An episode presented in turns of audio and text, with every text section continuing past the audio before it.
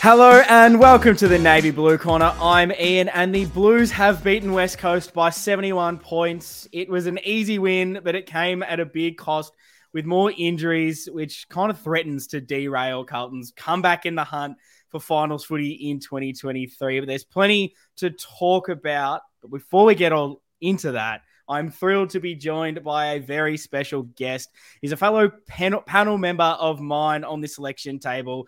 You've definitely seen him on Blue Abroad doing the team show every Thursday. And if you've ever played Super Coach, you know that this man is the king of Super Coach over at Jock Reynolds. It is, of course, the great Lek Dog. Lek Dog, mate, thanks for joining me. How are you going? Mate, I'm bloody fantastic. It's always great to start off a, a week with a Carlton win. I let their results dictate my entire week, basically. So, been having a bad week for about 22 years, mate. But no, good at the moment. It's so rough. Oh, I'm the exact same. It's and it, it's always that tough bit as well when you go into work on the Monday and you just know that there's going to be a comment. And this season, it's almost been worse than ever during that really bad run where you knew people were almost going to sort of pity you a little bit and be like, oh, mate, the Blues, and just going, just don't even talk about it. I, I'm sick of you bringing up. So it's nice that there's been a turnaround, all things Carlton. Um, but let's get stuck straight into this because, mate, there's been there was a lot of chatter heading into this game. Many worried about the result due to a lot of the injuries. You know, you've got Harry, Cerra, Martin, and then all of a sudden Cripps is out, seemed to be rested, or did he have this corky the whole week? Many were sort of questioning a bit of the mentality going in. Were we taking West Coast a little bit too lightly? Should we not be resting players? I know you had a couple of predictions previously that maybe this would be the game we lost if we beat Port Adelaide. Um, but I'd love to get your kind of overall feelings heading into this game and what were your sort of thoughts on the changes that we did make. Yes, I did make I did make a bold claim that if we beat Port Adelaide, we'd lose to West Coast, but that was primarily a reverse jinx on the AFL gods. And while we didn't lose to West Coast, they took some things that I love away from me in the form of Sam Walsh and the various injuries that we've had. But no, look, heading in, we obviously talked about this on the show. I was pretty comfortable with the team. I was surprised probably that Cripps was rested or injured, or they're still mm. saying is a test. I suspect if we are playing Collingwood last week, he would have played. So I just mm. honestly thought he might overrule it. But I think that's probably a a sign that you know we're actually resting guys against mm. weaker opposition, which is something we've definitely wanted our club to do for a couple of years, and yeah. we've always seemed to push guys through when they didn't need to. So hopefully Cripps, Cerra, Martin, those sort of guys can come back in next mm-hmm. week. Hopefully those injuries aren't too blown out. But now look, I at no point, and it's funny, I felt this way the last sort of five or six games, however long. Um, you know, we've been on this winning streak, but I haven't gone into any games, including the Port Adelaide game, with any sort of stress, which is nice. Mm. But it's also probably because we're still outside of the eight. We're still yeah. working our way. Like there's still nothing for us to lose. So I've been mm. quite relaxed, and that that was the case here. And like sitting down at the game when Tom Barrass is laid out, it's just what mate, crack a beer. Why are we even here? Yeah, oh, that was the big one for me. I probably I wasn't nervous at all, but there's always that slight thing in the back of your head as a Carlton supporter being like, oh, surely we can't lose this game. It's West Coast. They're this poor when you, you start to maybe delve into a, a, negative place just for the sake of it, thinking, well, maybe they are resting some players here like a Cripper.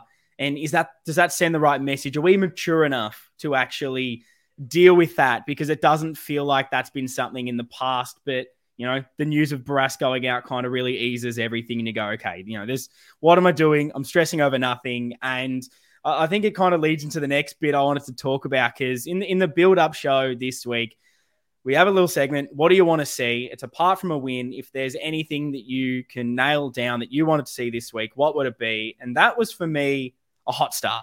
I think since we've kind of turned the form around this season, I haven't felt like we've really capitalized on the early dominance by really putting anything on the scoreboard. We've maybe kept some teams goalless, but we've maybe only kicked three or four when I thought we could have really shut the game out at quarter time. And coming up against a West Coast, a young team, I thought it was just so vital for us to really just command the game from the start and finish this one at quarter time. Never let them in the game. And it was probably the most impressive thing from this big win against West Coast was that we did it. We started hot. We put it on the scoreboard, kicking nine goals to zero in the first quarter, leading by 57 points at the first break. Uh, I guess, what have you made of this intensity change over the last month or so? And then how important was it for us to put our stamp on the game from the first bounce and then really just end the game at quarter time? Oh, I think it was important that I think the the whole game plan is important that we have a hot start and mm the, I think you look back to the Gold Coast game where we didn't have a hot start and everyone was sort of losing their mind. Oh, we're going to go back to what we were doing. But there were signs there of what they were trying mm. to do, and they've been able to execute that since. So it was really, really important that we put the game away pretty early, which I mean, it was over before quarter time, which is really nice. I think the difference between this year and last year when we were doing it just seems to be a slightly more sustainable game plan this mm. year or the back half of this year as compared to last year. And we were, we were starting fast last year, but dropping off and sort of only playing one out of four quarters, one really good quarter. Whereas this year, we're we're having those intense starts, but we're actually maintaining it into the second quarter. And I, I don't know if that's fitness. I reckon it's probably personnel, probably having the right players in the right positions and having a bit of depth. So for me, probably the, one of the most important things was not just how do we start, it was who steps up. And we knew mm. George Hewett was probably going to have a large one. Paddy Dow had his opportunity. And of course, Charlie, nine goals last time, had to lead the way again this time and just slightly beat his record from earlier in the season. Yeah, it's it's been an interesting sort of turnaround and it's it's just been something I think we've needed to address for a long time. It feels as if sometimes with Carlton, if they don't rock up in the first quarter, you could almost tell that, okay, we're not on today. If we're not that team that starts laying those tackles early, you just feel like we're not necessarily that team that could really build into it. And and last year we still had moments where, like you're, you're mentioning, saying that you know whether it was a second quarter or third quarter, whatever it was, we'd come out out of nowhere, kick six or seven, but then we just couldn't do it in the other quarters. And it just it's been a massive, massive shift that somehow we've been able to keep this intensity and keep that mindset for longer. And you nail it by the sustainability. And yeah, I mean, Walsh was just electric. If we're going to oh. talk about things we liked in this game before the injury, what, 14 disposals, three tackles, four clearances, goal, six score involvements, three goal assists. You can go through the stat sheet. It's incredible. What did you make of, of Walsh's hot start to this game? Oh, he was unbelievable. He was probably one I failed to mention that had the opportunity to step up, have him in Supercoach, managed to score well over 100 with 34% game time or whatever it was, 35% game time. I can't remember. Got in the coaches' votes as well, and he was yes. immense. And for sure, if he doesn't go down, I think we don't we don't switch off the way we did in the second half. But he just reminded us how good he is, and it's unfortunate that he's had that hammy, and we're going to miss him for sort of two to three weeks knowing him though, he'll be available next week, given how quickly he seems to recover from stuff. But he was absolutely huge, and yeah, it was just really, really impressive. And as I said, I don't think we drop off if if he stays on the park there. Yeah, it almost felt like genuinely that that start of that game that we are about to win this game by 200 points. With I the way we while she was was going with, I was like, we're about to set a record. How beautiful is this? Um, and then apart from that, in the first quarter, you know, Curnow was just everywhere. We'll, we'll t- definitely touch on him a bit more later, but he had four goals in the first quarter. And then I thought Dow and Silvagni particularly early, both had three clearances. Dow had four inside 50s, really being able to move the ball. And as well, just looking at the way we're shaping up in defense, we're able to intercept the ball and, and keep that ball in our forward half with those repeat entries. Guys like McGovern, I thought Kemp was instrumental again. Saad just getting back to his, his best. You could really just name every single player on this team. But for us to finally jump teams at the start, put the game to bed, even when you get these injuries and whatever happens for the rest of the game, you kind of give yourself that platform. And it was just great for us to finally put it on the scoreboard for once. Um, and look, it is a bit hard to take a lot from this West Coast game. It's one we expected to win, and even with our outs, it was kind of just a matter of get this job done so we could move on to a bigger game next week. But apart from the negative side, the injuries, which we're going to touch on, what were your kind of t- key takeaways from this game, and what impressed you from our win? Yeah, uh, this is going to sound strange. I think given Charlie kicked 10 on his own and had 20 touches and was in everything, I think it's the even spread again of performance. I think that's been mm. the real difference in the last five weeks. I know the opposition hasn't been amazing Gold Coast, Hawthorn, Freo, Port Adelaide, West Coast. But again, it, we saw it. It was even contributions across the board, which particularly during our losing streak, but mostly for the last sort of two or three years, we've had to rely on Cripper to have an amazing game, Charlie to, you know, kick five, Harry to kick five, and just kind of hope that the the rest of the list or the rest of the team that day did enough to squeeze us over the line. Whereas this week, I mean, you said it. Every, you could give everyone votes. Mm. You could talk about everyone on the weekend, but it was just fantastic to see everyone jump in and do their bit, and that includes a Paddy Dow. That includes even a Alex Cincotta who was a little bit quiet, and I think he went off with that head knock and stuff. But everyone there mm. was able to to be a part of it, and Lachie Cowan didn't have a lot to do on the day, just the nine disposals. But again, he sort of did his job, and I, I was really happy with that. Uh, Ed Curnow comes into the side. We've talked about him a lot this year, but he still was able to impact. He was still able to hit the scoreboard. So it's hard to take a lot out of it. What I will take out of it was that the guys who needed to step up did step up. And Ollie Hollands comes back in. He plays pretty mm. well. Even Josh Honey kicks a goal. So for me, it's it's looking at the guys who are on the outer or, or, or just starting their careers for uh, for the Blues and seeing that they were all able to contribute. And I guess the intensity as well, even though we did let them sort of, I think they might have won the second half in terms of scoring. At, at, we had no rotations. We had yeah. three guys injured on the bench. You can't really look at that. The intensity didn't really drop away despite them getting back into the game a little bit. Even though we knew we won, we were still tackling hard, c- contesting, but also I wish we were a little bit more careful. Yeah. Oh no, hundred percent. And uh, the spread's been ridiculous. I think this season, this back half of the season, and and the way that we're actually playing as a team, there's this massive buy-in, and it's just been a massive change from how we've normally done things. So many big games have taken a Charlie to kick ten, and it's weird to say that in a game where you know Charlie obviously finally does it, kicks ten this week, but we've been needing a bag from him. We've been needing Cripper. 30 touches, four goals. We've needed these individual things. And in a game like this where we've got some, we've been tested a little bit with some injuries going in, you get the injuries during, for there to just be that even spread, it's just more elements that are growing with this group. And I like to kind of talk about this holistically with this kind of change in form. What's what, what's it been that's maybe allowed this? Is is it just that better mix of players, like you've said? Maybe it's a Fogarty and a Cunningham complementing people. Is it is it mentality? what for you, if you can, I know it's a hard question to, to answer, but if you're kind of able to maybe draw on one or two things that you think have kind of caused this change in form for us and ability to not just rely on a few individuals.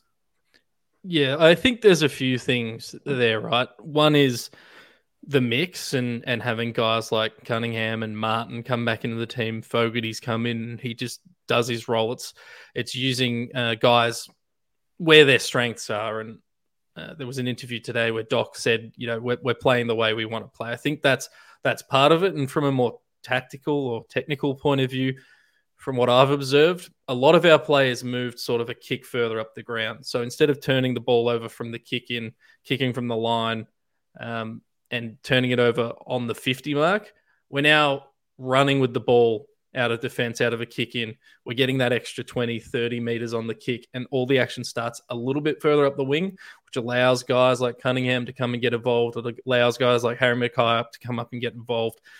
And we're also using the spread a lot more. And because we're mm. not, while we are going to the wing a lot, we're not necessarily staying there. We're looking to the corridor. Guys like Mitch McGovern are looking for those dangerous kicks, the inside kicks.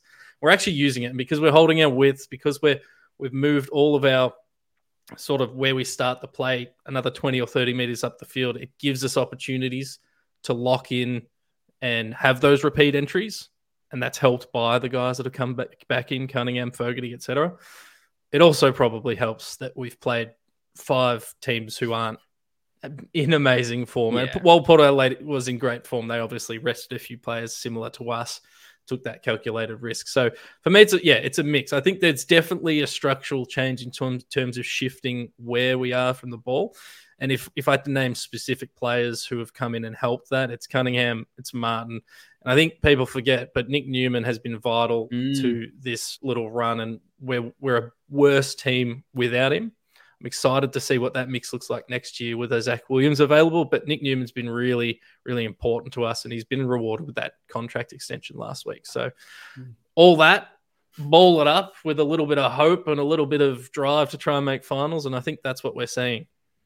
Yeah, no, it's a it's a really good observation, and like something like that, just being able to move that ball just yeah ten meters, like you're saying, it's insane how much difference that can make, and just the the pressure release from our back six that they they do so well when they have been under so much pressure, like even throughout our tough period, we're what like the fourth hardest team to score against, but we were also, I think, giving up like the third easiest looks on goal, which yeah. doesn't bode well. But you know, we're trying to deal with what we could, and being able to now utilize the fact that these this defensive aspect of our game clearly was working well, but moving them slightly higher just allows them to intercept, and then that flow on effect. You've seen how good our ball movement, movement has been from deep.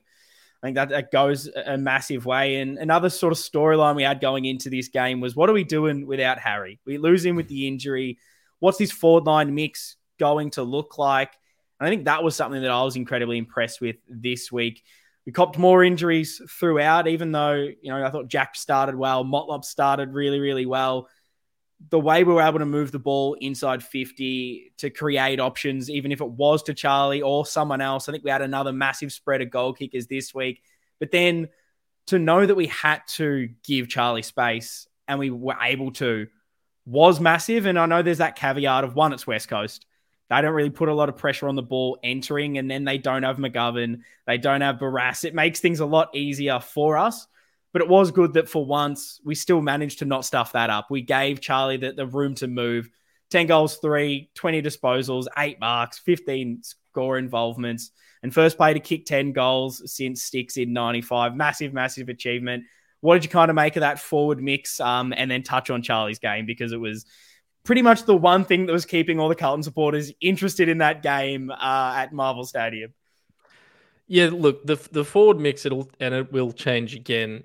Uh, it was interesting to see that we went in sort of with Jay Sauce and Charlie as the two tall targets. Again, I think that'll change next week due to injuries. Mm. We had uh, obviously the laid out last week, which saw uh, Motlop come in. He kicks the five last week, gets us going kicks two good goals this week. Looked like he was going to go again, and then he goes off hurt. So I think a lot of it's generated. I talked about the spread before and using the corridor. We're also use, we're being much quicker with our decision making. Mm. We're using the forward hand pass. We're actually getting space. We're giving guys the opportunity to run, and that causes a bit of chaos. And a little Charlie causes chaos on his own. If everyone else is doing their bit, it's just going to be easier for him. And he was vital last week in creating a lot of those goals just by being in the area with mm. JSOS kicks four and, and Motlop kicks, I think it was five, four or five. This week it was that, except he was the one taking the grabs and mm. putting the goals through. But you can see the way he's so, he might be the most, uh, I don't want to say the most talented player, but he might be the most mercurial player in the game mm. at the moment. The way he can drag his opposition out and he can take it and we clear out the 50 for him. He can drag his defender out to the 50 line, get the mark, and he just goes bang, turns around, and the ball's been kicked through, and there's no one on the line. He's mm. and you have to go with him, and that's the beauty of it. Now, if West Coast had a better defense, maybe they they do a lot more switching and a lot more sort of handoffs with him and leave someone deep. But that's the beauty of him is that he's going to attract attention and even if he's not kicking goals, he's going to be generating goal opportunities through the way he brings the ball to the ground mm. or the way he just drags opponents to him. Speaking for the rest, I think the important thing for us is that it's not just forwards kicking goals. It's Nic Newman pushing up. He's been sort of in a Docherty role of late, pushing up a lot higher from the back line. He's able to kick long goals. Paddy Dow kicked a goal. Ed Curnow, George Hewett. It's the midfielders getting involved, which we begged and begged and begged mm. for weeks and weeks and weeks and, and, years. Even we wanted to see that.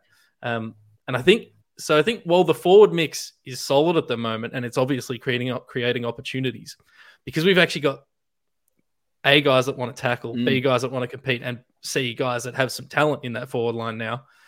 It's creating those gaps where the midfielders can push up and get the cheap mark or push through on the burst and and kick through. So all of that, it's sort of all connected this last Mm. five weeks. It's it's it's all a result of whatever the, the the I'm not as smart enough to know what that big thing is, the the big decision, the big change that's created all Mm. this. You're seeing all the flow on effects. And Yeah. um, yeah, again, Charlie's just uh, Mm. he's unbelievable. Yeah. Oh, it, it forces. I think this whole thing is like it forces the opposition to have to make a decision and have to do something. You see Charlie in that forward line and what he's able to do, where he's either going to take the mark or he forces you to have to make a mistake, and all of a sudden it's a free kick. And he's so incredible at that. Takes that one-handed grab out of nothing, and you're just being like, "How is this guy? How is this even possible?" He's just something else. The bangs one in from like 60 meters. He just every single type of goal he possibly could kick, he did in this one. And I think he's, he's the way he kicked his 10th goal as well was almost one of my probably his favorite goal that day, where you're just you're like, okay, just get one in. He'll take the, the pack mark, doesn't matter. He'll put one through. This it's just like, oh, almost gets it, goes down, crumbs it, doesn't matter, over the top. Um, what was your favorite Charlie goal, if you could name one from that Big Ten goal hole this week? It was definitely the the outside fifty one because I was Yeah. sort of sit, I sort of sit on that wing and sort of had the perfect view of it going through, and I was up and about when it left his boot. I was just hoping there wasn't a bounce and I didn't look like an idiot. I love that goal, but I also loved the first goal of the game where he didn't even mean to kick a goal and it went through, and you're like, oh gee, this is going to be a Yeah. fantastic day because he was kicking goals by accident.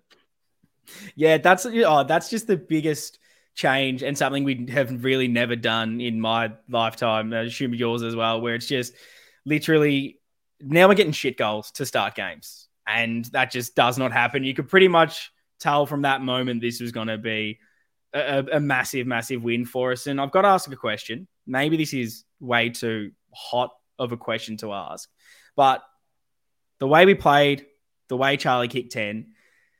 Do you think that we've been maybe using Charlie and Harry wrong at all, allowing maybe a bit more space for Charlie deep to dominate and pose questions to the opposition? Or is this just simply the West Coast effect? I mean, he's kicked 19 against West Coast. I think we've definitely probably not utilized him to his full potential. It is hard to accommodate both him and McKay Mm. because obviously they both want to be kicking snags. McKay, we know, is great up the ground, taking marks, taking those high marks. And I think that's where he's suited. Originally, Mm. I was the opposite. I wanted Charlie up and about, but he just has such a goal sense compared to everyone else pretty much on our list. And pretty much, I mean, as far as I can think of, like since Fev, Charlie just Yeah. knows where the goals are. So put him near him and he'll kick him. There's an argument where Harry, his goal sense is not as good. So you want him closer so that he can Mm. not miss. If he's within 10 minutes, he's probably not going to snap it. But I think we've probably found something where, yeah, if the more you can isolate Charlie, the, the best, the better the results are going to be. And the umpires are aware of him. The defenders are aware of him. They're going to be hanging off him. I think, I'm not going to say we've been using him. I think we haven't been using him to his full potential. I also don't know if this is a sustainable thing where he's going to Hmm. kick 10 every week, but uh, Yeah. whatever we're doing, I like it. The support cast around him is the important bit, I think, Mm. because as I said, when he's not kicking goals, he is generating opportunities, and it's just we're going to be a little bit stretched there. And I imagine we're going to see, I imagine we're going to see TDK as the second forward next week, which I don't think is is is the Mm. most conducive thing with winning, but we'll, we'll just have to w- wait and see on that. Yeah, no, I, I tend to agree. I, I think there's obviously a lot of that is the West Coast effect. I agree. I don't think he's going to be. You're going to be seeing him kick ten every single week, as good as that would be. And yeah, it's that support cast that I think has allowed a, a lot more happening. And it's small sample. We, I assume we still would have been kicking a lot of goals with Harry there. We probably just haven't been using everything right this season, rather Yeah. than just being the two key forwards as well. You've seen this change in the way that we're actually moving inside 50, creating options, Jack Martin being able to stretch the opposition, making more targets for us.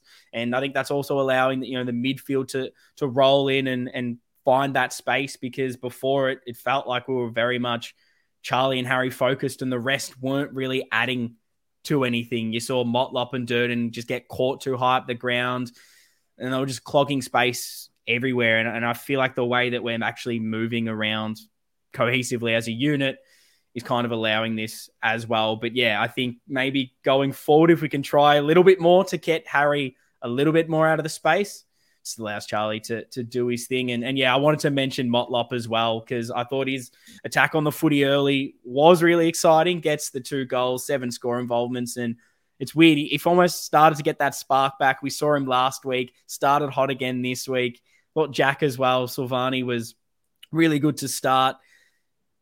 The absence of those two potentially for well, obviously Jack. It looks like he's out indefinitely for this stage. They sort of haven't given much of a timeline with mm. the knee that hopefully will get back at some stage. When that is, we won't know. I think Motlop is a test, but yeah, what is your kind of forward line looking like at the moment with a few of these outs? Where are you sort of seeing it going forward for next week?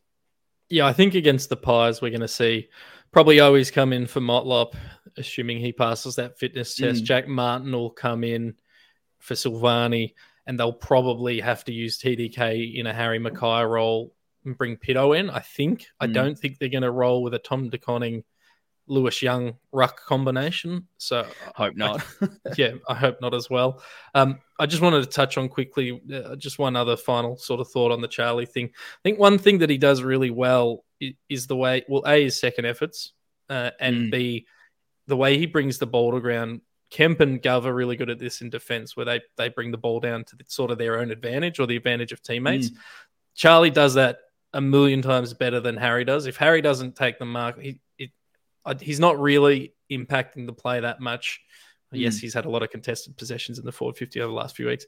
Whereas Charlie, if you got him close to goal and he brings the ball to ground, it's going to the advantage of Motlop or Silvagni. Or mm. So I just wanted to quickly, I, I didn't want to just completely dismiss his second efforts, which are, yeah. are not on the stat sheet, but but are pretty immense. But do you have any differences with the forward line for next week? Do you think a guy like Josh Honey is going to remain there? What are you What are you thinking? Yeah, oh, it's a it's a tough question with who's available because I'd love Motlop to stay in, obviously the way he's going, but when he does the injury in the in the game, it's hard to know whether he will be right. It looks like Owies, I reckon, would be more likely to play, so that's probably a bit more of an easier swap between those. I didn't really, I mean, Honey, he gets the goal he didn't really impress me a lot, particularly in a game where you hope he has a bit more of a I don't know, I don't know what the word is, but dines out a little bit more knowing it's West Coast and how many forward entries there were, and that he is kind of playing for his career out of contract. You maybe are hoping for a little bit more, but I guess if if a Motlop isn't available, if there's no one else, if a Jack Martin doesn't get up, I think he probably has to stay. For me right now, I'd be yeah, Jack Martin would would come in for your honey type and that probably be the change if possible. But yeah, yeah I, it's probably going to have right. to be TDK in for. Um, sorry, TDK moved into the forward line. Pitt comes in and yeah, obviously Jack out. I think you have to have some other tall target, and I kind of agree with you. I think we've been pretty similar throughout the season of of maybe not loving him down into that forward line as much, but it's just probably something you have to do. It's going to be an interesting one. I, I don't want to get too stuck on next week, but we've got Cripps, Cerra, Martin, Owies, mm. uh, Pitto, all, all guys who seem likely that they'll be in the mix. That's already five changes. So there are mm. going to be some guys that have to come out of this side. Honey's probably one one of them, um, mm. and I think it's interesting that we saw. Uh, I'm blanking right now. Lachie Fogarty. He, we've been lauding him as a forward mm. and being a vital part of this forward mix and making all those tackles and whatnot. But he didn't spend a hell of a lot of time in the forward no. line because of those injuries. So the midfielders will actually help dictate the forward mix next week as well, because obviously two mids come back in. We get to put Fogue back into the forward line and looks a little bit more structurally sound, I'll say. Mm. Yeah, well, I guess on that, moving to the midfield, midfield was incredibly decimated. It was it felt like that going into the game, and it only got worse. We started without Cripps, Cerra, or Kennedy. Ended up losing Walsh.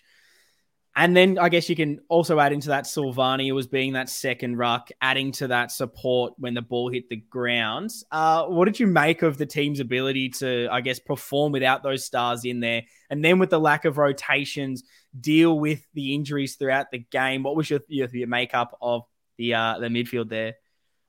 Yeah, well, I think they did their job.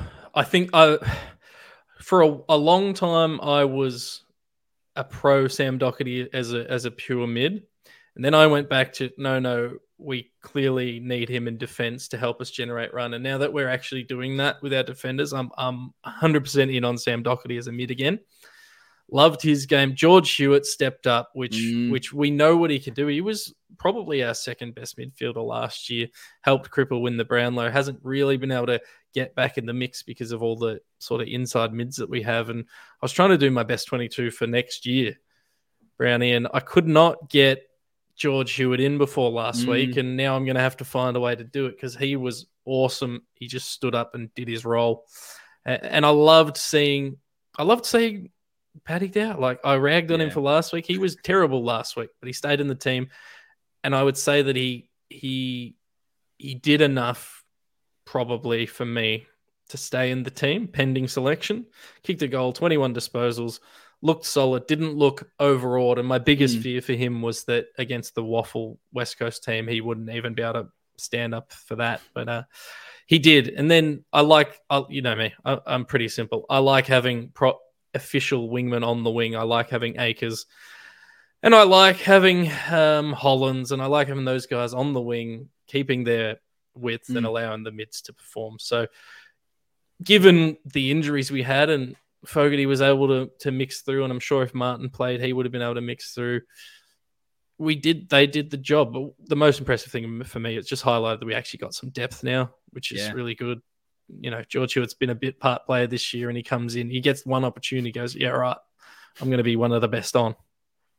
No, uh, you nail it. And and Ollie Hollands is someone I'd love to give a bit of a shout out to because he's still pretty raw. He's still so slight, but the one thing you know you're getting with him regardless is the tackle pressure, which is insane to think about. The amount of times he still manages to lay that tackle and, and cause a stoppage is impressive for him. But you just see those glimpses. There was that one passage where gets out on the outside, beautiful left foot kick, and you're just going like, this guy is actually ridiculous for for first season, and just those just those little spark moments you're kind of hoping for from these draftees. Probably haven't got that with Cowan just yet. Um, still massive upside for him, but to see what Hollands is able to add to this team, a bit more on that attacking wing side's incredible. And and yeah, I mean Hewett was the one for me. Just he's been that player where midway through this season, I know Lockie and I did a, that mid-season review and we are thinking like, what is this midfield at the moment? It's it's clearly Cripps, it's Cerra, it's Walsh. What else is it? Is, is Kennedy in there? Is Hewett? Do we have to find other players now? And I think Kennedy started to have that uptick in form. We started to go well, and it's well, shit. What do we do with Hewett? Is he someone we have to maybe trade at the end of the season, get some value, and and and make some other moves to some other positions we maybe need? And you know, you said it. You said it that right there that he was our second best midfielder last year. And we just haven't seen that this year. And then for him to come in when we needed him, 31 disposals, massive 10 clearances, gets a goal, 10 score involvements, and completely back to his best. I thought I thought him and, and him Walsh in that like first quarter, what they were doing together was electric. Every single time Walsh got the ball, it was almost because of, of what Hewett was doing inside. And then when Walsh goes down, Hewett then has to take another step up and almost be a bit of a Walshy on the outside. And I thought what he was able to do with 19 uncontested possessions compared to his 13 contested and a bit of that maybe shift in that sort of second half. I thought just the way he was working around the ground to win the ball for us to still get it out was was something really really impressive and you know clearly he's been down this year but to see him get a bit more confidence back get the touchback this week. It's it's massive, and yeah, I don't even know what I do in my best twenty two, trying to do an everyone fit at the moment. When everything's going well, it makes a lot of difficult decisions. That's for sure. Yeah, look, and I think all those questions you raised, are we going to have to trade one? Do we have too many? Do we have not enough? They're, they're all going to still be there at the end of the year. Yeah. And the, it seems crazy, but George Hewett might still be one of George Hewett or Matt Kennedy might not be in our best yeah. team, which which A seems pretty crazy, but B probably speaks to the depths we have now. We're paying George Hewett a fair bit of money to be a depth player, so Yeah. wouldn't mind him sneaking his way into the best 22. But the other thing for me was Sam Walsh, you know, his stuff around the ball. I know people Mm. love to put him out on a wing because he can run all day and that, but it just showed me like he's just so good in and around the contest. Mm. And I know it was West Coast. We got to all we got to preface all that Yeah. with this, but he's Yeah. been so good. That's where I want him. And so between him and Cerra and Cripps and Hewett and Kennedy, we've got all these guys. It's it's probably one or two too many. And then you throw through all the rotations. I think it's a good problem to have. Mm. And we saw the importance of having the depth on the weekend Yeah. when with particularly with Hewett. Um, I'm just looking through the heat maps. Fogarty ran through. Docherty as a midfielder again. I've loved and Yeah. he'll be able to. He, he's going to have a long career with us, assuming he stays healthy, because eventually he'll go back to that sort of general Mm. halfback role. And I'm really looking forward to seeing how he ages. But yeah, he, he was he gets a little bit lost in this conversation this week between Charlie and oh look, George Hewett's really good, but mate, Docherty was awesome. Yeah. Oh no, no, Docherty was incredible. He he went at ninety percent disposal efficiency as well, which is I know the disposal efficiency Undock-like. stat is is a little bit crap to be honest, like the way they do calculate it. But yeah, for Doc to do that, I think you just got to take your hat off. And nine clearances, nine score of moments, eight tackles, which is absolutely massive. And my favorite thing, it was almost my favorite thing from the whole game. Definitely my favorite thing from Docherty was the selfless block to just give Ollie Hollands a clear run at the ball, where like, that just sums up this shift in the way that we're doing everything at the moment. That doesn't happen last year. That doesn't happen the year before. This is something new that we're seeing that is just so impressive. And yeah, Doc was massive. Another one of those players that when we have these injuries has to step up and he's someone that we've kind of had to throw in so many different roles, play him down back when we need a general, play him on the wing when we just need a burst. Now he's in the middle again, and it just feels like he steps up regardless of what role you need him to do. And you talk about this massive midfield mix that we kind of have if everyone's healthy, and maybe that positive part now that things are starting to work around that is the versatility that look, Doc can play multitude of positions. Walsh, you can play him on the wing if you need half forward. Cerra's someone that, you know, we don't love it, but he can play on that halfback if you're desperate. Can maybe shift forward because I do like his ability to, to hit the scoreboard. There is a bit of versatility with it. Guys can kind of move in a few different positions. You know, you can rest, I guess, Cripper forward a little bit. Kennedy's good overhead. There is, I guess, multiple elements to these guys, which just makes it a bit easier. And now you've got the problem of, well, everyone's injured. At least you can just throw some other players into it, and we're not as decimated as maybe we were, I guess, back end of last year. It felt like we were really struggling. Whereas, I don't know, I'm a bit more confident with the injuries that we have now. Yeah, I think it's the availability of the of of the guys. Last year, we had the injuries to the team, but we also didn't have a Cunningham playing, or a Mm. Marchbank playing, or a Martin playing, or a Zac Williams playing, or, or I can't remember. He might have played towards the end of the year, but this year, yes, we've had plenty of injuries, but they've been, I'd say, not more evenly spread because it's similar guys, but we acquired players in the offseason to fill gaps that a Docherty was having to fill Mm. last year and that, that sort of stuff. So I think we've just been a bit more prepared to deal with it. But it's going to be very interesting. If we were fully fit, it'd be almost impossible to pick a team at the moment based on the Yeah. form of the guys that are in there and the names of the guys that aren't. Yeah, no, definitely agree. And and I said earlier on, I was talking about how I thought that this was genuinely going to be a 200 point win. Not only just we'd score 200 points, but that we'd win by 200, and West Mhm. Coast wouldn't even get a goal at one stage. We obviously drop off quite a bit in that second half. We've got injuries, everything that happened. Do you feel like we put the queue in the rack a little bit, or was it more we had one on the bench, or even at a stage we had zero on the bench that we could rotate that kind of caused us to have that bit of second half drop off? It's an interesting question. What did they kick in the sec? They kicked eight goals, five in the second half, and we kicked what's that? Four goals, three. So is that right? They, No, I do we- not have the stats in front of me. I six apologize. goals, three, something like that. They they kicked, I think, two more goals than us in the second half. Yeah, it was a bit of queue in the rack. I mean, Mm, kicked nine goals in the first quarter, kicked six goals in the second quarter, two in the third, four in the fourth. So clearly Yeah. it was a drop off. But I think largely, like largely that was probably exhaustion. It is easy to, to put the cue in the rack when you're ahead by that much, but I just think we were th- at one point. I don't think we had any rotations available Yeah. because No, we didn't. uh, everyone we had was injured. or Cincotta off concussed. at doing a concussion test. At one stage, I think Lewis Young went off because it was just a, yeah, it was the weirdest- rule. it was the weirdest game of footy where because of that like first quarter your attention had kind of went away from the game and it went on everything else. And then the injuries i feel like i was on my phone for most of the game just checking to see what was going on with the injuries. And every time you refresh you're like jesus this app has another bloody red cross on another carlton player. And you're like oh shit what's this guy done? And you're just trying to find any information on the marvel wi-fi trying to get anything happening. And it was just it was insane. And then and then it basically just became the Charlie story about trying to get him to 10. And look, I was a fan of Paddy Dow's game, to be honest. There was not to knock him, but this is almost it feels like something I do with Paddy Dow now, where I, I give him some praise and then knock him.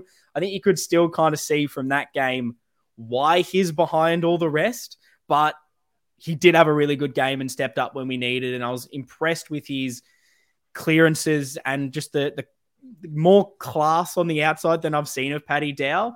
There was a bit more speed. There was a bit more, I guess, yeah, better usage of the ball for him. But there was one moment where if Charlie hadn't event- event- eventually kicked 10, I would have said, can we just sub him off as well? We'll play one without because him not hitting Charlie Curnow lace out in the goal square when he was free and getting one on the goal scoring sheet for himself. I was pretty, pretty bit annoyed in the end, but when Charlie gets his 10, I go, that's fine. Paddy Dow, you can stat pad all you want. I don't mind him kicking the stag himself. At least it showed some initiative. Look, yeah, you're right that he's probably he's not he's not at the level the other guys are. That's arguably continuity. That's he's never played in an in a decent footy side. He's Yeah. always played in a really shit side. You could argue, well, if he was better, he would be in the team. Maybe uh, he's he's not had the opportunities under this coaching regime that we've seen in terms of on in senior senior footy game day. Yeah, he did his job. I was happy with his job, and I got up like I knock him, but I got up and about when he kicked that goal. I was Yeah. very happy and and very happy for him. He's still Mm. probably in the mix to be the first out if we have three midfielders coming in, but yeah. he's at least shown that he can perform against on an AFL Hmm. ground in an AFL Yeah. team when given Hmm. the opportunity. I suspect we probably see him go back to being the sub for a couple of these last games. Yeah. That's my that's my thought. Yeah, I agree. I think he's probably the first one to jump back out, but he's maybe shown these coaches and everyone else that, like, yeah, he probably deserved a bit more of an opportunity that I think we've been calling for at plenty of stages throughout this season. At least give him a game or, or give him something just to see what it is with this midfield. Um, but no, I, I do love as well the fans. It feels like anytime he gets the ball, we all just want him to do well, regardless, for as much as we've knocked him through the time. Um, but no, I was very pleased to see him get that full game finally and then definitely perform. Um, let's jump into some listener questions. Let's get straight into this. Um, we've got some about the game, then we've got a bunch heading towards the Collingwood game that we'll definitely touch on. First one is from Breezy, who says, Would Charlie Curnow make it into an all time best Carlton team? Which is a massive question. uh, gee whiz, that's tough. Probably not right now. I think we might look back at the end of his career and and, and have him in one. I just can't see Mm. him sneaking in ahead of like a, a Fev or a Sticks or a Mm, um, a caliber of player like that. At the moment, if we're going on pure, untapped, raw talent, you could probably make an argument for him. But no, I think there are, mm. are more accomplished footy players ahead of him right at this second. Yeah. Yeah, I think I'm similar to you where it's like I just want to put him in there and surely there is close to a spot, but I think longevity is that one thing when you're doing an all-time greatest Carlton team. There's so many players that I haven't seen enough of that have been absolute superstars of the game, won so many premierships, kicked a ridiculous amount of goals that it's hard to argue Charlie goes in ahead of them right now, but there's still plenty of his career to go and by the end of it hopefully he's definitely locked into that team. Uh, we've got one from Superbad, a long time listener of the pod, who asked, based on how we're playing, do you believe we can beat the Pies if we aren't full strength? Because we've had a few injuries today. Anything can happen. Anything is possible. I at this stage wouldn't be tipping us to beat Collingwood, but mm. we hmm. certainly can if everything goes our way. if you re- if we um, Collingwood love playing with momentum. If we can try and stop that with our own mm. momentum, maybe. But yeah, I don't want to get too ahead of myself. I, I think I'll say it right now. I think we're playing finals. I think I think we're finishing sixth on the ladder this year. But don't necessarily think we're going to beat Collingwood. Not sorry, mm. sorry, super bad but uh, that's how I see it. Yeah, no, I mean, I penciled in, I guess, a, a loss in this stretch of games because we're just you're talking about finals. That the ladder predictor comes into it, and everyone is uh, completely on that so many times all week at the moment, and it feels like we can really only lose two games for the rest of the season. Otherwise, you're really looking at other teams having to drop games they probably shouldn't. Anything can obviously happen, but this was probably the one I've penciled in as a a loss, and that's not me saying I want a loss or anything like that. I still think we can win the game. But if you are to lose one, the best team in the competition right now by a considerable margin for me, beating Port on the weekend away from home. But of course, we can. I think we've got the weapons, even with some injuries. We've shown the way that we're trying to play at the moment, I think, can get this done. It's just a matter of what we're able to bring in and how we deal with the game when the pressure's brought onto us, which I don't think we've really seen in this stretch so far.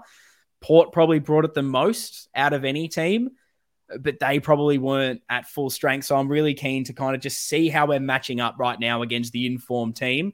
They're flying. They don't have a lot of injuries right now. We do. And, and I just want to know how we match up. And I guess there's that next question, which you've maybe answered, but the great Paul Barbaza asked by how much next week?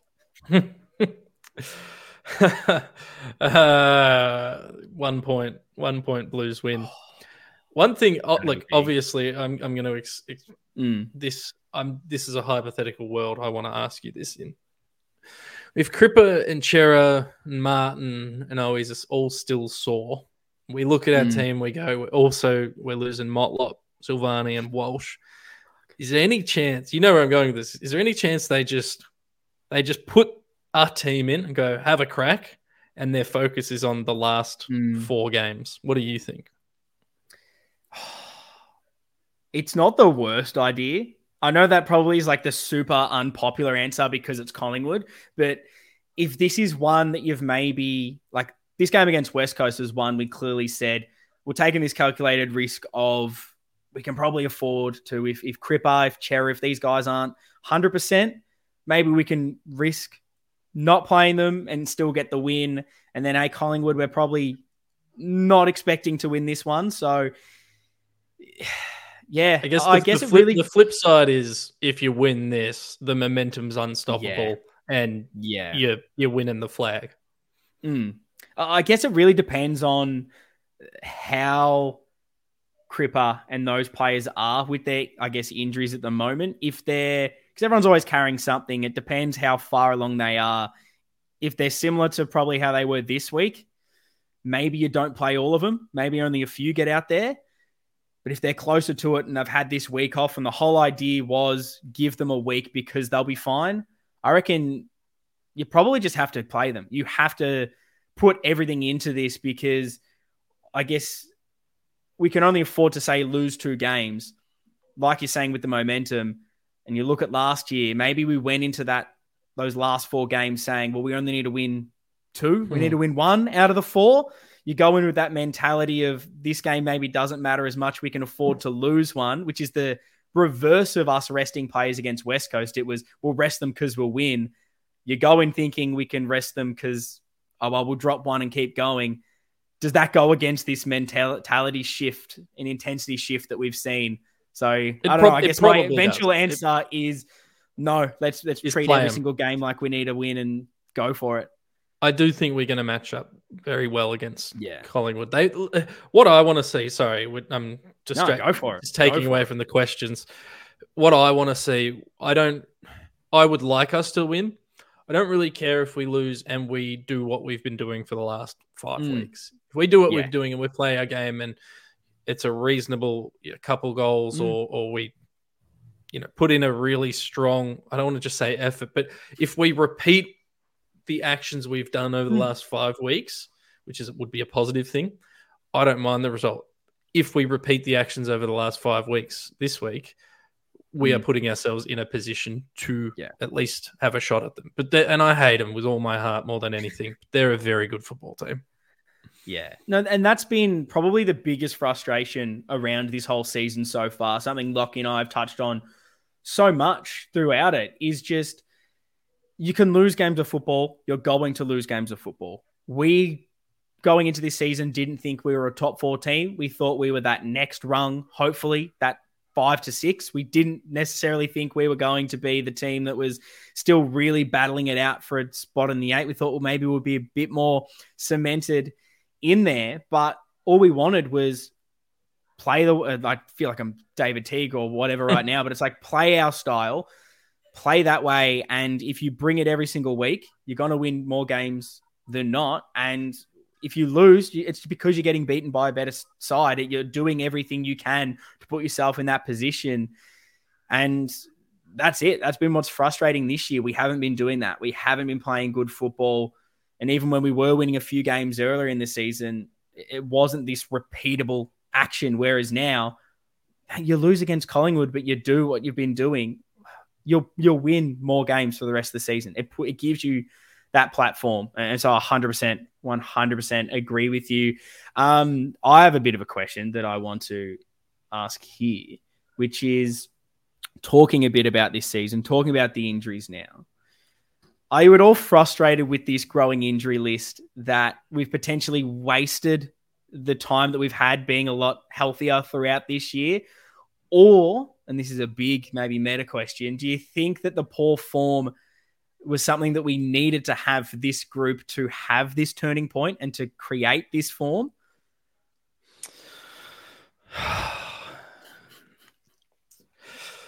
Uh, depends if you think the the poor form came from players' willingness or the coach's game plan. Mm. Uh, I think my opinion was that we've always been capable of playing this football and probably should have always been playing a more aggressive style than we have. So I lean more in the camp that I'm annoyed. I don't think we needed this to happen for them to galvanize necessarily. Mm. Uh, but clearly that has probably helped. No, I, I think we, I think we did the off season wrong and, and set up incorrectly heading into the season and had the wrong attitude, and the players have been able to uh, rise above that and turn it around in in conjunction with the coaches but primarily because there's a lot of talent on this list, as we always talk about, and we've allowed them to, to play their way. So, does that answer your question? I think it does. It does. And I still don't know where I sit on it all. I feel like start of the year, I was very much like, it's the coaching and, and it's how we're setting up and as to why we're playing poorly. And then I started to think, is it this playing list? Because surely this list, even though you're setting them up potentially slightly incorrectly, surely they're still better than bottom four. And seeing this shift, the way it was built, clearly the way we're trying to move the ball faster and set up has been a coaching move that has shifted. I still think there was been a bit of mentality around it having to get to the bottom, but in answering it, I still don't think we needed to have this because you look at the heartbreak of last year. Surely that was the moment to galvanize and turn this around. Did we need to hit rock bottom to do it? No, I don't think so. So I'm agreeing, agreeing with you where it feels like it's just such a waste now that we've made our bed in this situation of we need to win so many games for the rest of the season. We have to be perfect. And now you get the injuries. It's like, well, what a waste when we had the healthiest list we'd had in years and we just squandered it. Um, did you have any other key talking points or key things you wanted to bring up from this game, or are you happy to jump into the votes? No, let's jump into the votes. Beautiful. So we love to do a bit of a three, two, one on this show. If you're watching this one currently on YouTube, ch- chuck them in the comments, please. Let me know who and why did you give those votes. If you're listening wherever you listen to this podcast, head over to our socials at Navy Blue Corner, tweet at us or X at us. I don't know what Elon Musk is up to now. I don't know what he's changing the names of things at the moment. Send us a DM anywhere that you interact with us. Head over and let me know. And let me know your thoughts with anything that Lekdog and myself have covered in this episode. But Lekdog, who'd you give your votes to? I really struggled with this, and to be honest mm. with you, answering it, I still don't hundred percent know the answer. I mean, how do we go three first? Because I'm going to have to. That's the only one I know you, for you sure. Do it either way you want. well, three votes is Charlie Curnow. He yeah. kicked ten goals. I don't care uh, if someone else had 400 disposals. Charlie Curnow kicked 10 goals. It's the first time I've seen a Carlton player kick 10 goals. Mm. So he gets three votes. Second is going to be my boy George Hewett. He, prop, he just stood up. He did what he needed to do. He helped me in Super Coach as well. Had him on the bench, loopholed him 127. Thank you very much, mate. The one vote, mate, I, I've battled and battled with because I actually really liked Paddy Dow. We talked about him earlier. I loved like Jacob Weitering. I love Kemp, Saad. I talked about Docherty had mm. an immense game, but I'm, I'm going bold and I'm giving one vote to the man who only played a quarter and a half of football, Sam Walsh. Sam Walsh yeah. set that game up for us, and he's my one vote. No, I can't. I can't argue against that. Like that's good reasoning, and I love that Walshy got the coach's vote as well. Like that is just peak everything. To be honest, probably one of the best quarters of football I've genuinely ever seen. He just didn't get in my votes, but I thought about it. I thought about giving the one to Brodie Kemp because I thought just his intercept work and the way he was throwing his body around in defense was great for us. But I've gone very similar with you. I've gone Charlie gets the three. Just to do that as well without Harry when we needed a forward to step up. I know it's West Coast, but it's massive. And yeah, I'm same as you. Never see that 10 goals. I wasn't able to see the Millennium match with Fev where he kicked yeah. one in an unofficial game. Uh, so definitely him for the 10 and just the moments of the crowd. Like it, it lifted the spirits because I, even though you're smashing West Coast, I don't know if you felt the same. It just felt so depressing there when you got Walsh off, you got Motlop off, Silvagni's off, and it's just like, well, what are we doing? Can we just end this game? SPS tried to get the crowd back into it with his sling tackle on uh, on Cincotta, which is hilarious that it's the second time this year he's been reported for tackling Cincotta. I don't know what Cincotta's done to this man. I don't know what it is, but clearly there's some vendetta against him. Um, gave the two to Hewett. I just thought he was instrumental in it, just what he was able to do. And to stand up when I maybe didn't expect him to, I think is another thing. And then, yeah, I gave my one to Docherty for just the tireless work and really for favorite part of the game, that block. That does something to me. I love those little things now, the little team things. Um, so he got my votes. But to, to sort of rattle this episode off, I want to go again towards the Collingwood game because there's a quick turnaround this week. We've got the Friday game, which makes the build up show very tricky. I'm going to have to record it late, I think Thursday night when the teams come out. So there's not going to be a lot of time for you guys to listen to it. So I want to get your thoughts on it. Um, we've touched on it, I think, quite a lot in this one, that it's hard to take a lot from this game. Um, and yeah, watching it live, what am I? Sorry, I'm trying to read my script here for these questions, and they're not going well. I don't know what I've written. It feels like Lockie's back here trying to read the listener questions and, and just trying to throw them under the bus. Um, but yeah, look, every game for the rest of this season is kind of make or break. So where does it all sit? Is my big question for you. How confident are you that this is the new Carlton and this is what we can expect to see for the rest of the year? Um, where does that sit with you? So that's been the big is question. This is this the new Carlton? That's a very good question. The the six weeks preceding this five weeks wasn't the real Carlton, and in fact, the first four or five games of the year, even when we were getting wins and draws, never really felt like us. This feels like a more sustained version of all those times we've mm. played the Bulldogs at Marvel Stadium and Harry's kicked six or seven. This feels like the Sydney game from last year. This does to me feel like us. I don't know if it's 100% sustainable against like the really good t- sides. We only need to beat the bad sides and the okay sides around us mm. to have a chance to yeah. impact against those big sides. So I think for sure this is the real Carlton. I don't know what it looks like against yeah, if we, if we get into a mm. final and we're playing a really strong team, yeah, I don't know where it gets us, but I think it can definitely get us there to that stage. And mm. once you get there to that stage, even if you go straight out, it's it's the value the value you get out of playing in a game like that, or and I'm getting way ahead of myself, but is is going to be way more. Yeah. It's going to outweigh the the feeling of the loss against Collingwood last year for the players. I'm telling you that. Mm, no, and it's it's just like the monkey off the back that is potentially holding these boys back a little bit as well because still never played finals with this group.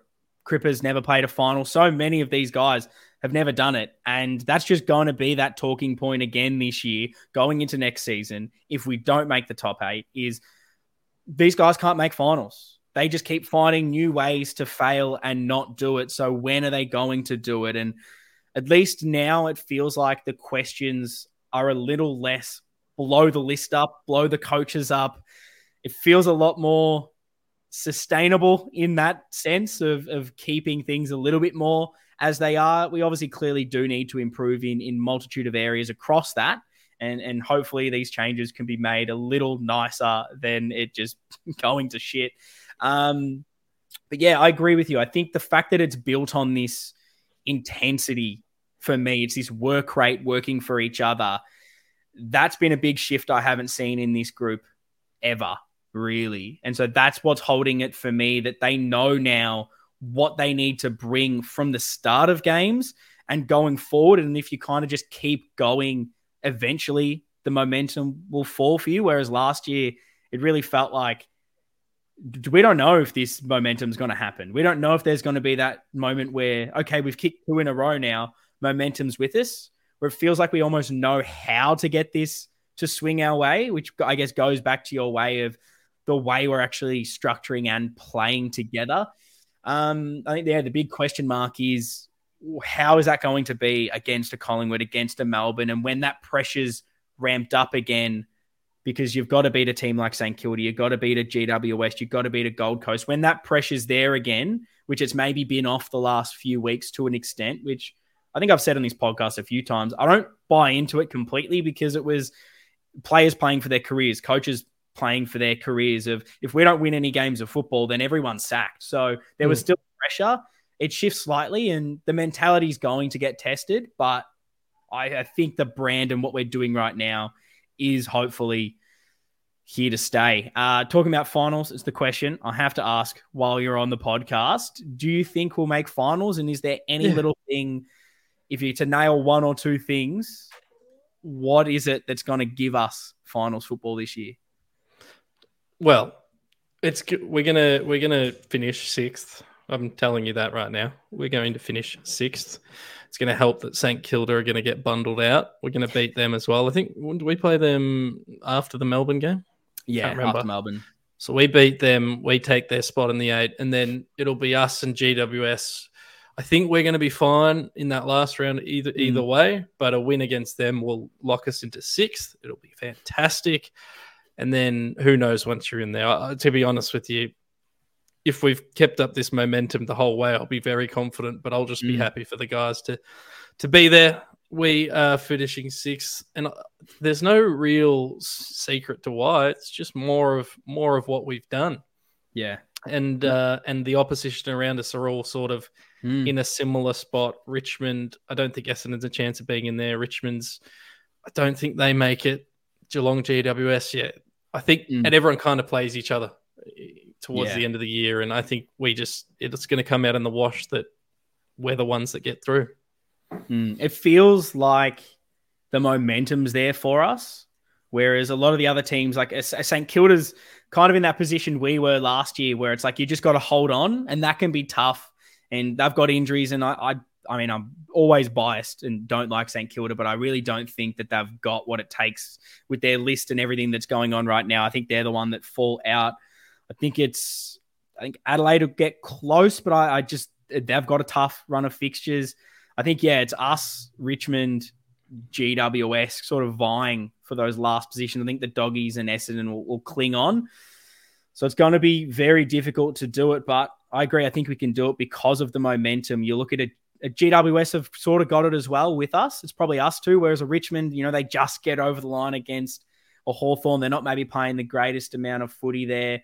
And the rest, yeah, they're just sort of hovering. So I think we can do it. And we've got the weapons potentially compared to some of the other teams, I guess, fighting it out where if you need a moment I think we've got the capability to get it done, whether we need a, a Charlie mark, a Weitering mark, a, a, goal or a clearance from Cripper. Like we've got those star players that, as much as we're talking about this spread, has got us to a point in those tough games, you need the moment. And compared to some of the others, I think we have that in the bag. And yeah, I don't, I don't know. I'm starting to get way too confident and feel like we're only going to drop one more game for the rest of the season. So watch how that goes for the rest of it. But you know, you got to believe, you got to buy in, and that's the fun of footy. Let's get it to happen. So yeah, I guess there's a big significance this week against Collingwood. It always is, and with finals and everything happening, let's do a bit of a quick build up. Um, talking about the changes, I know we've touched on it a little bit, but how is it looking for the midfield for you? Who do you think will get up? And do you have any quick fire definite changes that you would like to see if guys are fit or guys to come out? And I'm throwing you under the bus a little bit. We'll have our selection panel, selection table show on Pommy and Oz on YouTube on Wednesday night, 7 p.m. So if you want to go through the changes, we'll have a bit more of an idea of probably who's fit, who's ready to go. So head over to Pommy and Oz Wednesday night, 7 p.m. You'll see both of us on there going through it along with Pommy and, and most likely Terry as well. So it'll be a bit of fun. But do you have any raw, unhinged changes right now? So I think Owies for Motlop. I don't think Motlop gets up. I think Cerra comes in for Walshy. I think Cripper comes in for probably, uh, let's say Ed Curnow. I'll keep Paddy Dow alive for now. Jack Martin comes in for Jack Silvagni. That's already four changes. And then Pitto has to come in for someone. So take your pick of Honey, Cowan, or Paddy Dow. Pro- probably, mm. probably Honey from that group. So they'd be my changes. TDK plays as a more of a forward, mm. which again I don't think is his strength, but I think it's something we need to do um, for the balance of the side. So they're my, I think there'll be five changes at yeah. least, and they're my five. And uh, whoever you want as sub can be your sub. I don't really mind at this stage. I'll throw a big question at you here. If let's say Martin, Owies, Motlop, and I guess you can throw Honey into that, are all good to go. What's your selection? Who plays out of Martin, Owies, Motlop, and Honey? Do you fit them all in? I don't fit Honey in. Um, all kudos to you, mate. You're a better footballer than me, but yeah, you're coming out against Collingwood. Jack Martin has to play. That he just yep. simply has to play. And I think Owies like if he's if his calf's okay, I feel like he has to play as well. So I would be yeah, Martin for Silvagni and then play both of Owies and Motlop and uh, Josh Honey. Mm. You can have a rest, and you, we need. I don't know who would be the sub, but you when you're playing Jack Martin, you're going to need a dynamic sub. So yep. potentially, hey, they could be Josh Honey. Who knows? But mm. it needs to be. We need a solid sub when uh, yeah. Jack Martin comes back in.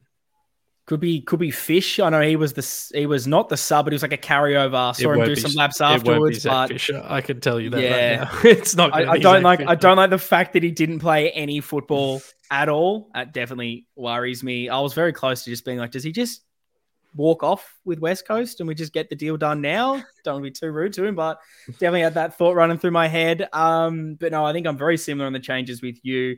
I think with Silvagni out, I don't love it, but I think you have to probably bring in Pitt. So you've got De Koning as a, another tall forward because I just don't think we have anyone else to really chop out there. And I don't like Lewis Young in the team at all.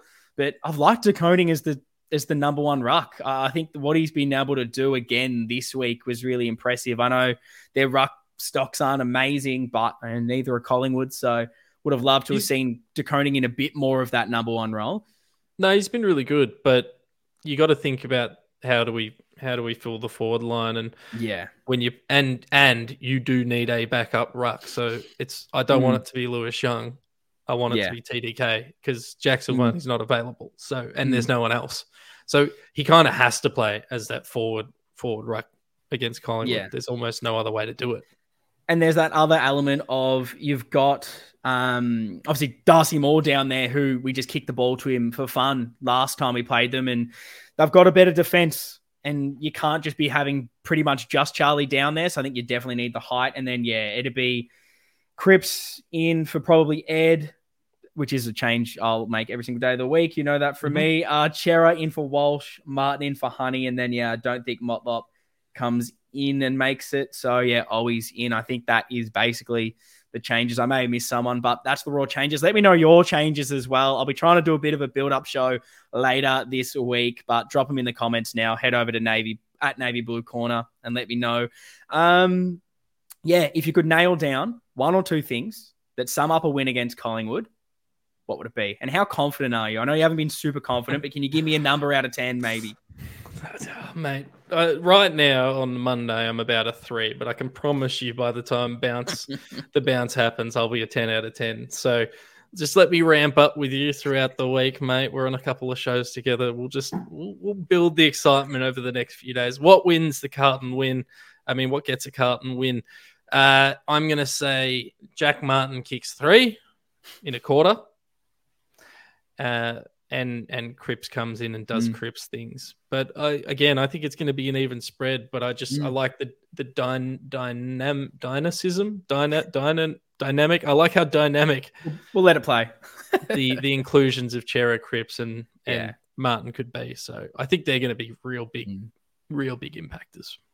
Yeah. It also feels intimidating, I guess, as a mind game as well to like read the team sheet and you've got, oh shit, Cripps, Cerra, Martin, like that, that's big. That, uh, Yeah. that definitely plays. The, the only a bit of a downside role. there, Ian, is that none of the Collingwood fans can read, so it's meaningless. that is true.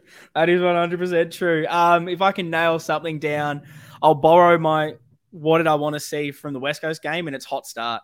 I think if we're able to at- at least jump them a little bit at the start, that will play a massive, massive role. They're such a momentum based team. So if we can have that, because I feel like the last two times we played Collingwood, we've been slow to it. And that's sort of caught us. It's caused the loss in a way where obviously round 23, we had to have that massive third quarter. This year, we never really had that quarter. So I think that that start is really, really vital. And if we're able to have a bit of a lead at quarter time, I, I think that's just going to go a massive, massive way. Um, but yeah, I think I'm similar to you. I'm probably a four out of 10 right now, but it always builds to a 10 by the bounce. You always get up and about. Um, but look, Lekdog, thanks so much for joining me this week. It's been an absolute pleasure. Where can the people find you and what are you up to for the rest of the week? My pleasure, mate. Uh, Got to record a Super Coach podcast now. I'll be on team selection with oh, team selection, whatever it's called, the team selection panel with you and Palmy and Terry on um, Palmy and Oz. Make sure you subscribe. I'll be on Thursday. I'll be in the team stream with Palmy over on Blue Abroad. And if you want to hear more uh, madness from me, just go on Twitter or x.com and go at Lekdog, L E K D O G. Beautiful. And yes, links to Lekdog and all of that will be in the show notes in the description. We'll make sure to make it nice and easy for you. But that's going to wrap up this episode. Thanks again so much, Lekdog. Been an absolute pleasure to talk about a win. And we'll be back here building up the show again, building up the game against Collingwood, and then back with a massive win over the Pies. Because why not? Let's keep this momentum rolling. Up the baggers. See you guys next time.